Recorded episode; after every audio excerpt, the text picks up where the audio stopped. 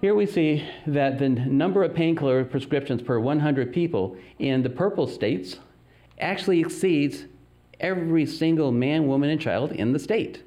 Here, we're close to one per every individual, and even here in California, we're at at least every other. So that means half this audience have gotten a, a prescription for opioids uh, within the last year. So, why are doctors writing more and more prescriptions? There's some history to this. The uh, Congress issued a, a, law dedicating the 2001 to 2010, the decade of pain control and research. The American Pain Society and JCAHO took this on as well to say that pain is the fifth vital sign. The Centers for Medicare and Medicaid established pain specialty codes, interventional pain codes.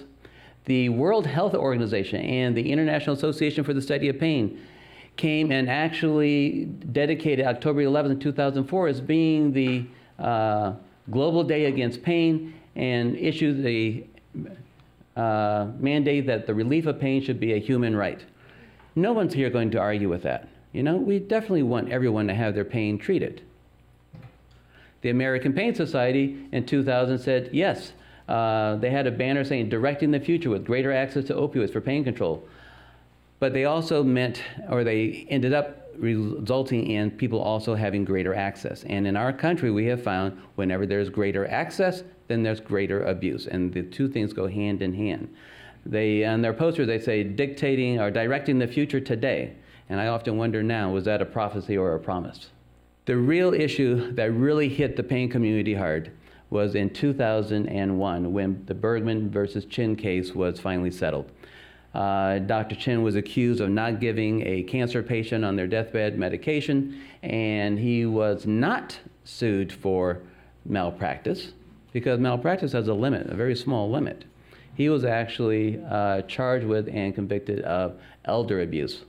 Two months after that case closed, the California State Assembly uh, issued a law stating that every single physician in the state of California needed an extra 12 units of pain training. Uh, and in that pain training, they had to understand the treatment of the terminally ill. This is also the same time when, um, under the leadership of Dr. Steve Maffei here at UCSF, instituted the palliative care service to better help and uh, treat patients in their dying days. Another uh, key component to this urge for our community to definitely make sure we have plenty of prescriptions available to our patients in need was um, discussions by Russell Portenoy. He was a leader in pain management at the Sloan Kettering Cancer Center. And he would go around the nation promoting titrate opiate dose to effect, pain relief that uh, there was no ceiling effect, so if the patient still had pain, give more medication. And this was what the general thought was at the turn of the last century. Unfortunately, this was not a good defense for Dr. Tseng, who last week, this is all current, current events here, last week was the first doctor ever in the history of the United States of America to be convicted of murder with 30 years to life just for prescribing opioids. She didn't inject them, she didn't make them take them, she was just writing the prescription. And now she'll be serving 30 years of life for that, for that activity.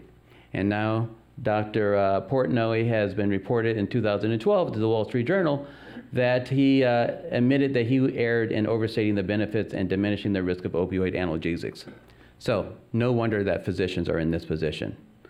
Damned if they do, damned if they don't. It's the biggest stressor we see in the pain clinic, we see in the pain field.